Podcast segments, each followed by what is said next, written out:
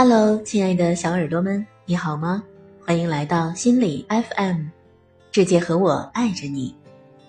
我是主播蓝台蔷薇。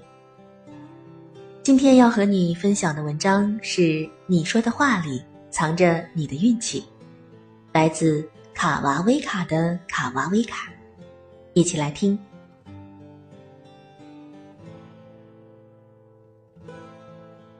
在第五期的《欢乐之城》里，彭导演为了缓解宋茜表演前的紧张，特意在舞台上送了一支口红给她。宋茜扭开盖子的一刹那，口红不慎跌落在地，摔坏了。一脸无奈的宋茜小声的求何炅把这一段剪掉。何炅犹豫了一下，随即弯下腰把口红捡起来。体贴的对宋茜说：“不用剪，这是很好的一个预兆。”当所有人都用诧异的眼光看着他，何炅继续镇定的笑着说：“这个舞台大红大紫，你看，印到舞台上啦！”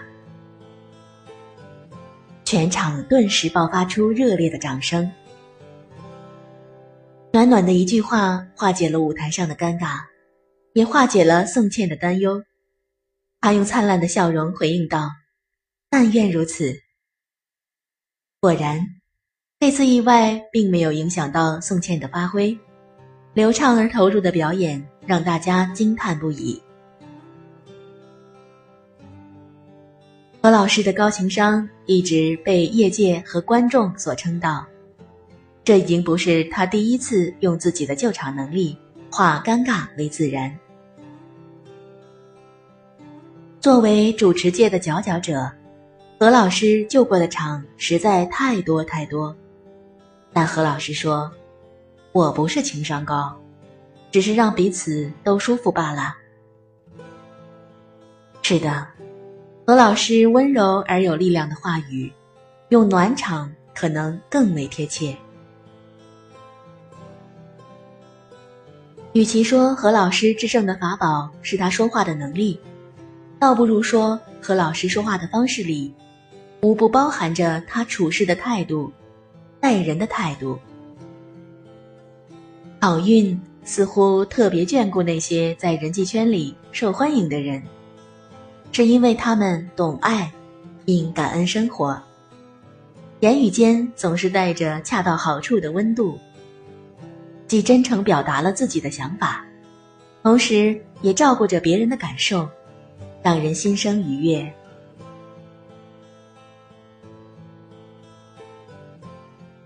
小雨被美食群的群主踢出了群，群里一片欢呼叫好。这个群聚集了一帮互不相识却因为爱好美食而走在一起分享美食的人们。早上。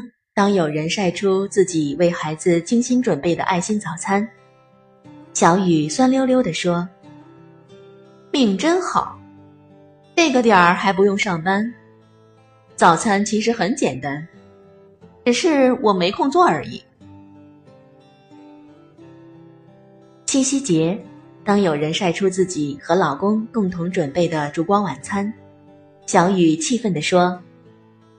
我老公从来不会和我下厨房，只会说我煮的菜不好吃。大家在饶有兴致的研究菜谱，碎碎念的小雨谈论的不是如何能做出一道令家人满意的菜，而是今天老公又不回来吃饭，孩子吃东西又把刚拖的地弄得一团糟。直到他连续几次在群里发链接，要求大家帮他砍价，群主警告无果，只能狠心的把他踢了出群。其中一个群友说：“太好了，真怕和这种人待久了，自己也会变成一个怨妇。”生活里喜欢抱怨和指责的人同样不少。言语间总是满满的怨气，习惯对别人诉苦、嘲讽，似乎全世界都在与自己作对。只是他们有时间、有精力去发泄不满，却从不付之行动去改变。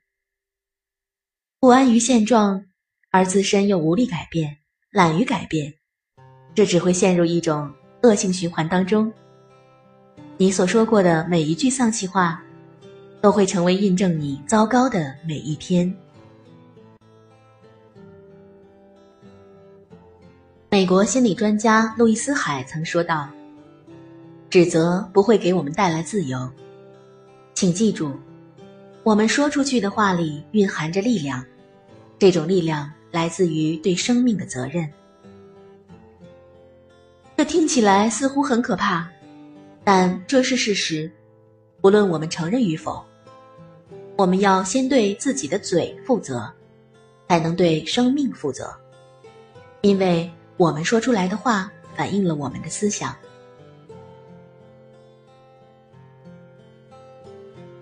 有两个观光团到日本的伊豆半岛旅游，那里的路况很差，一路上都是坑坑洼洼，在大家的抱怨声中。其中一位导游连连道歉，路面确实像麻子一样，让大家受累了。而另一个观光团的导游却诗意盎然的对游客说：“我们现在走的这条道路正是赫赫有名的伊豆迷人酒窝大道，请大家快乐的体验它的与众不同吧。”于是，在第一个导游的连连道歉声中，游客们反而加深了对坑洞的厌恶意识。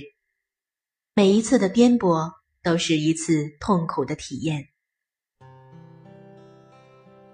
同样是坑洞，另一个导游却用“酒窝”这么一个美好的词来形容它，无疑赋予了它生动的意义。每一次的跌宕都能扬起。游客们的快乐与激情，简简单单的一句话，不仅折射出两个对生活不同态度的内心，更影响了两组人不同的心情。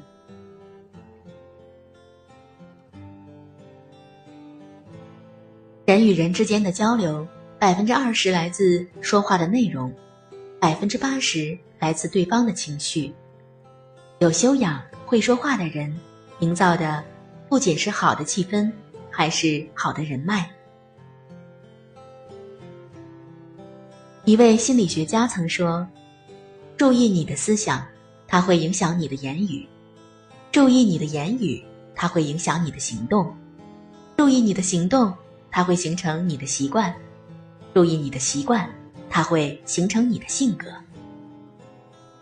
面对不同的人，不管是相识甚久的朋友。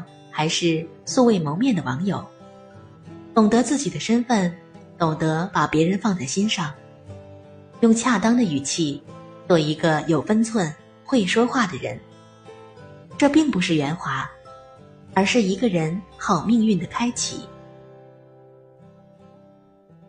戴康永曾说过：“你越会说话，别人就越快乐；别人越快乐，就会越喜欢你。”别人越喜欢你，你得到的帮助就越多，你会越快乐。你说话的方式里藏着自己的运气，愿你我都能好好的说话，开启快乐的每一天。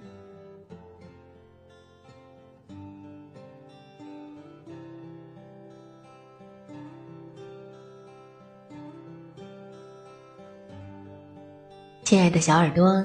文章分享到这里就结束了，你喜欢这篇文章吗？欢迎你留言给我，也欢迎你分享给其他的朋友啊。想学习到更多的心理学知识，欢迎你下载心理 FM。我是兰台蔷薇，期待与你的下次相遇。